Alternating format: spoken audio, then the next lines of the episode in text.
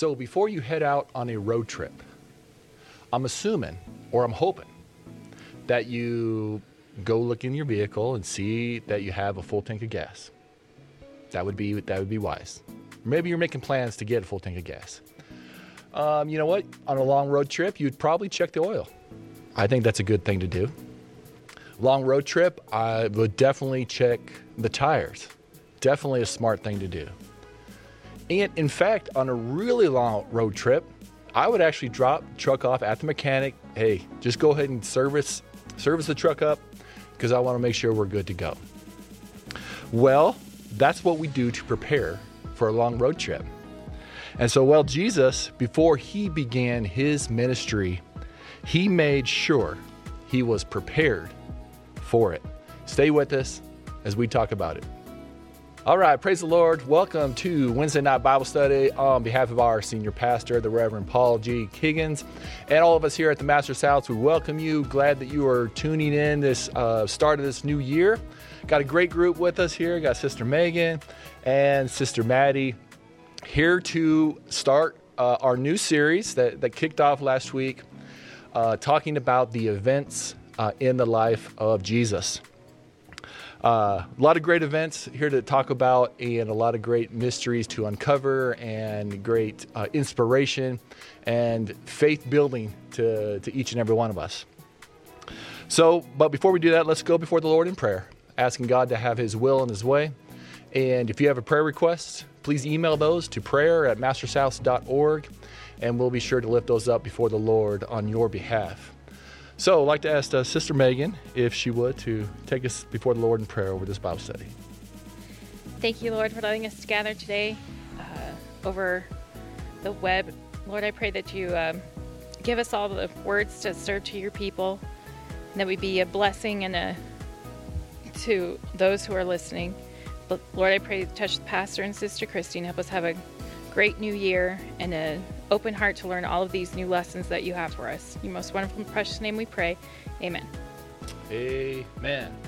All right, so like I said, we're kicking off this series, The Events in the Life of Jesus, and uh, Brother Thomas and Sister Lana, Brother Corey did a, uh, did a fantastic job last week uh, talking about uh, when Jesus was 12 years old and he was lost uh, there in the temple, and he was about doing his father's work.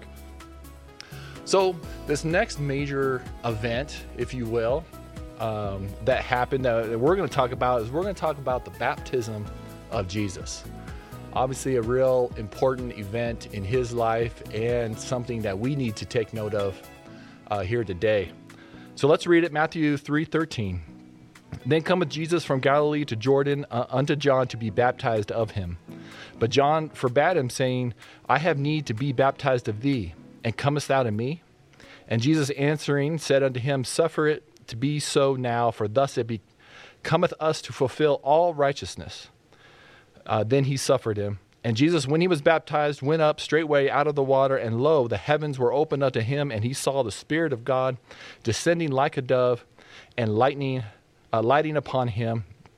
And lo, a voice from heaven saying, This is my beloved Son, in whom I am well pleased awesome, great event here. Something that we need to take note of.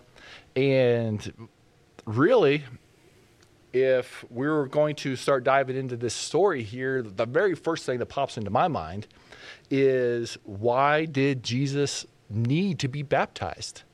You know, so Sister Maddie, what do you think? Why, why did Jesus need to be baptized? Yeah, I think it comes down to the point of the following to fulfill all righteousness, and that's why Jesus got baptized. I have to remember that Jesus is fully man. He's the second Adam, as it states in 1 Corinthians 15 45. And so it is written the first man, Adam, was made a living soul, and the last Adam was made a quickening spirit. And by being fully man, he is showing us how and what to fulfill what is right in the sight of God. The first Adam disobeyed God's instructions, as she mentioned in Genesis 3 6. And when the woman saw that the tree was good for food, and that it was pleasant to the eyes, and a tree to be desired to make one wise, she took of the fruit thereof and did eat, and gave also unto her husband thereof, and did eat. And he did eat. And, you know, the second Adam is obeying God's instructions. And what is right is being baptized all throughout the New Testament, this baptizing is what is right in God's sight. It would be unrighteous to not get baptized. Yeah, I mean, the scripture basically says it straight out, you know, to fulfill all righteousness. That's why Jesus had to get baptized, even though he was fully man and he was fully God, which we'll get into here in a little bit. He was fully man, fully God. He still was following, being a man, saying, hey, I need to go down. And that's why he convinced John the Baptist uh, to baptize him. But, you know, uh, there's a lot of speculation, and we're going to talk about a lot of different beliefs, maybe, or a, a couple different beliefs that people have. But in this story, because there's so much um, debate in this story, there's so much debate. You know, uh, why did Jesus get baptized? Is baptism, you know, part of salvation, and, and, so on? Even though we just read that it was, it's what's right in the sight of God. Um, so, Sister Megan, uh, was what he did just an act of faith, or is baptism some sort of requirement or commandment, something like that? Yeah, my first gut reaction would be yes, water. You know, baptism is an act of faith. We're outwardly showing and manifesting our faith by taking that action to be baptized. Um, that action represents that we're a follower of Jesus and that we believe. But when Jesus was speaking to Nicodemus in um, John 3 5, he says, um, Verily, verily, I say unto you, except a man be born of the water and of the Spirit, he cannot enter into the kingdom of God. So that verse right there shows that being baptized is not just a faith, but a requirement. So it's kind of both. We can go down the rabbit hole of what being born again is, but that's not what we're going to be talking about. But the act of baptism is being reborn of the water, and it's a purification. Just so throughout the Bible, there are numerous references to the fact that baptism is a requirement. Right. Um, one of the more famous ones is Acts 2:38. Like we all could probably quote that one from Sunday school, but um, starting back in verse 37, uh, now when they heard this, they were pricked in their heart and said unto Peter and to the rest of the apostles, Men and brethren, what shall we do? Then Peter said unto them, Repent and be baptized, every one of you, in the name of Jesus Christ for the remissions of sins, and ye shall receive the gift of the Holy Ghost. So those are the. There are also examples of when Philip was speaking with the Samaritans, Paul was speaking to the church. It all keeps every time they talk. What should we do? did you get baptized? uh, no. yeah, right. uh, so when Paul was speaking to Ephesus, he asked them, so what have you done? Like, what have you been baptized? Were you baptized? Uh, what have you done to be a follower? To commit that to be a follower. So in Acts 19, 3, this is Paul talking to the church of Ephesus. And he said unto them, Unto what then were ye baptized? And they said, Unto John's baptism. And then said Paul, John verily baptized with the baptism of repentance, saying unto the people that they should believe on him which should come after him, and that is on Christ Jesus. When they heard this, they were baptized in the name of the Lord Jesus. Yeah, they were baptized, but let's go ahead and do it again, you know, in Jesus. So, with all that being said, though, I still think it's both. Yes, it's a requirement to be a follower, to be with Christ, but we still need to have that faith and to believe and present that outwardly sign of that faith. Yeah, sure, sure. I mean, faith, uh, when our faith is in action, the next steps as our faith grows is to, you know what? Lord, I'm going to read your word and I'm going to I'm going to do what you said in your word. What did you say do? Well, you said to be born again of the water and spirit. So it's a natural progression. Once faith kicks in, once I start believing that there is a Savior out there and that Savior is Jesus Christ, I'm going to naturally follow down these steps of repentance and baptism and the infilling of the Holy Ghost.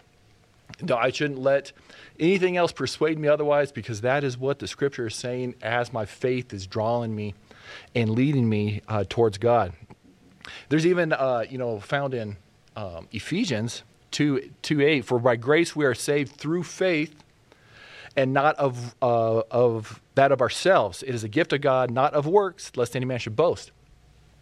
And this is where, you know, um, some people may take this and say, well, you know, baptism, you know, even the baptism that Jesus did there uh, that we're reading about, oh, that's just, that's just a work and that's just a thing. But You know what's interesting is that when we are baptized, there's no work that I'm doing that uh, means much of anything.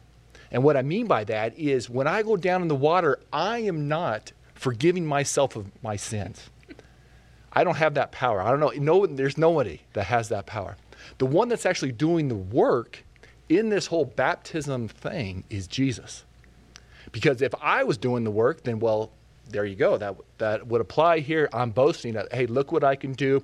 I can forgive my own sins uh, for myself. But no, it is Jesus that is doing the work during baptism. And you know, to put it kind of plainly, you know, if Jesus got baptized, I want to get baptized. Really, I mean, let's just say that if Jesus was doing it, I want to do it. You know, and I'm supposed to be like him. I'm supposed to take on the mind of Christ. I'm, I'm supposed to follow after him in everything that he does. I'm supposed to be that light just like he was a light. Well, by golly, if he's getting baptized, I'm getting baptized. And and sometimes, you know, when we start talking about doctrine, we start talking about, you know, baptism, salvation, you know, is it a requirement, so on and so forth. We talk, start talking about the Godhead and whatnot. Uh, you know, some people will just, oh, okay, throw my hands up in the air and say, hey, you know what? I'll just let, you know, uh, God worry about that at the end, you know, and, you know, this one says this, this one says that, and so on and so forth. Ah, I'll, I'll, I'll just try, I'll just keep my head down, not really care about it, and just kind of do what I want. And, and I actually, I think that's one of the worst attitudes to have. Because it's like I'm giving up on the instruction manual that God gave me. I'm saying, well, you know what, Lord, your, your word, this Bible, this holy Bible, is not good enough. It can't teach me anything. It, it can't explain anything to me. I'm confused about what salvation is, so on and so forth. Eh, I'll just I'll just wait to the end. Oh, that would be that's like the scariest thing to wait until the end. You know, I want to know right now. You know, I want to make sure my salvation is intact. I want to know right now, not when I'm standing before God at the pearly gates and and he's he's judging all my works and whatnot. And and he asked me, well, how come you didn't do this? Uh, I thought, oh, you know, I didn't really know. No, Lord, let me even right now take a moment and just evaluate. Don't don't give up on God's word basically really at the end of the day is what i'm trying to say don't give up on god's word it's there he wrote it down for a reason i can understand it i can follow it and as has been spoken about in so many different bible studies God's word is where that answer comes from. If I will but acknowledge him. So, well, that, that's, that's a lot on baptism. I know. That's a lot on baptism right out of the gate. But hey, that's what we're talking about. Jesus, Jesus got baptized, and it's an important event. It's an important event in our lives.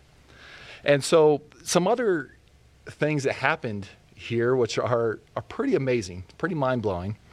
Uh, Sister Maddie, what does that dove or the Holy Ghost shaped like a dove. What is that? What do you think it all represents? Yeah, so I think, um, well, it is the Holy Ghost that took on the shape of a dove. And here are Luke's thoughts on the matter. It states in Luke 3:22, "And the Holy Ghost descended in a bodily shape like a dove upon him, and the voice came from heaven, which said, Thou art my beloved Son, in thee I am well pleased. But why a dove? We may not be 100% sure why God chose to manifest in the shape of a dove, but we can look back at when doves were used in the scripture and what they represented. An example is when Noah used a dove to see the waters subside, as it states in Genesis 8 8. Also, he sent forth a dove from him to see the waters were abated from off the face of the ground. You know, I Googled what a dove symbolizes, and to no surprise, It symbolizes peace, freedom, and love. And I couldn't help but think of what an amazing way to show this with a dove. And when I think of a dove, I think of something so like perfectly white, um, without any blemishes. And it's crazy to me how God uses things throughout the scripture. But also thinking through, I thought of doves, and of course I Googled what it means to have doves released at your wedding. And it's stated that the releasing of doves is a beautiful tradition that some may choose to incorporate into their own wedding. Um, with this, traditionally, a pair of doves, male and female, are released to symbolize harmony and peace. And it, it just amazed me. Hmm. Yeah, I mean, so yeah, you had this crazy event happening, and um, and and just so we know, it's a little background here. We don't really know who actually saw this Holy Ghost shaped like a dove thing, um, nor do we actually know who heard uh, the voice from heaven saying, "This is my beloved Son, in whom I'm well pleased." We don't know if it was just Jesus that heard this and saw this dove, and uh, or maybe it was John the Baptist as a, kind of like a confirmation, uh, him realizing who he was actually baptizing. Um, there's another reference to it in in John in the Gospel of John, but uh, uh, of this scene. But uh, we really, it, like I said, it doesn't specifically say who heard it, who saw it. Now, with that being said, I was thinking if I saw this, the Holy Ghost shaped like a dove come down, and then a voice from heaven saying this, I mean, I would be pretty convinced and pretty, I guess, excited that, oh my goodness, we got the Messiah right here in front of me. I'm pumped. It's finally happening. And, you know, there's rejoicing. But, you don't, we don't really read that as we go on in the scripture. You know, it doesn't, it, the following of Jesus didn't really start taking place until he started doing all these miracles and wonders and signs and things of that nature. But um, so it kind of leads me to believe, just my personal opinion, that maybe not everybody heard or saw this dove uh, coming down. But you know what's interesting is, um, I think it said it there in Luke as well that you read that it took on the shape. The Holy Ghost took on the shape like a dove. You know, it doesn't maybe necessarily mean that it, it was a dove, but it but it looked kind of like a dove or shaped. And as I was uh, searching a little bit, the uh, when the Holy Ghost back in Genesis, when the Holy Ghost moved upon the waters, um, that word "move" being translated uh, is hovering, and hovering is like like a bird would hover, and um, so I. It doesn't really matter too much, but it, is the Holy Ghost that's coming down, and, and whether that's a confirmation, whether that's um, you know preparing him for what's what's to come either way, it's just interesting how and and would be amazing to see that that scene. And so, um, so now another big another big debate here at this scene is we have Jesus in the water, we have the Holy Ghost shaped like a dove coming down. Um, or hovering, flying, you know, whatever. Then we have a voice from heaven saying, "This is my beloved Son, in whom I'm well pleased." oh my goodness, do we have three distinct quote unquote persons demonstrated here uh, at the baptism of Christ? What do you think, Sister Megan? I would say short answer is no, but this is a Bible study, so I probably have to expound. but as it says in John 1 1, we'll go there. In the beginning was the Word, the Word was with God, and the Word was God. And then again, John 17 21, it goes into it further that all of them may be one, Father, just as you are in me and I am in you. May they also be in us, so that the world may believe that you have sent me. I have given them the glory that you gave me, that they may be one as we are one. I in them and you in me, so that they may be brought to complete unity. Then the world will know that you sent me and have loved them, even as you have loved me. Let's unpack that. So, God's the creator of all things and the father of all things. God is one. He's holy. Mm-hmm. He is a spirit, manifests himself in the flesh. And just like it says in John 17, you are in me and I am in you. Um, another way to think of it is that God's the Father in creation, the Son in redemption, and the Holy Spirit in sanctification. A lot of big words. I know. but what a really key thing to understand is that that's the distinction in what God is doing, not how he is doing it, and not in like personhood. But like Maddie explained with the dove, when he took the place or manifested the shape of the dove, um, but that was just him doing the act. So there's only one God who manifests himself, reveals, expresses himself at various times in various ways. And the scripture uses the term son when referring to Jesus' humanity, never his divinity. Um, thus, the, there's that distinction then between the Father and the Son, but that's in terms of humanity. Um, Jesus the Son says he is one with the Father, like we just read, and the Father in in the Father, and the Father is in him.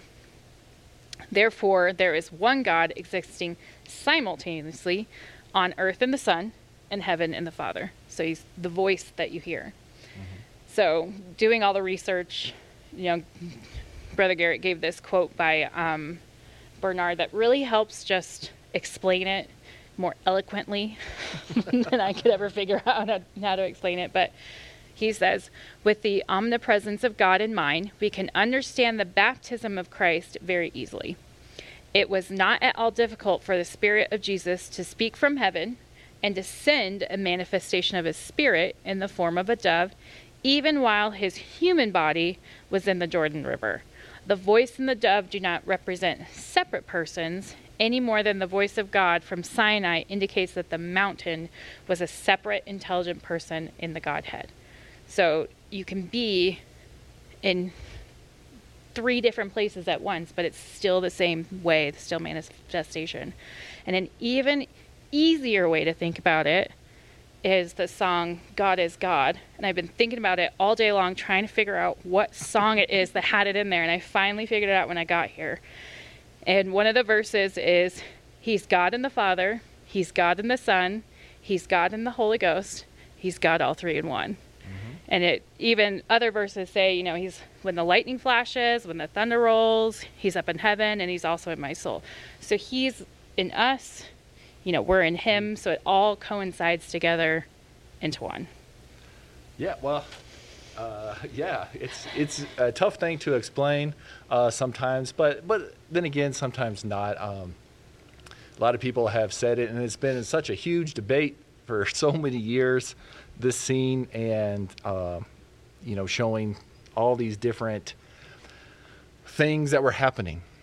They're not people, in my opinion. They're not people. They're not um, are, are part of a, a personhood. These are manifestations, if you will, and that's really the biggest difference between between oneness and Trinity. Trinity would say it, there's one God in three persons. In oneness, it's one God and with different manifestations.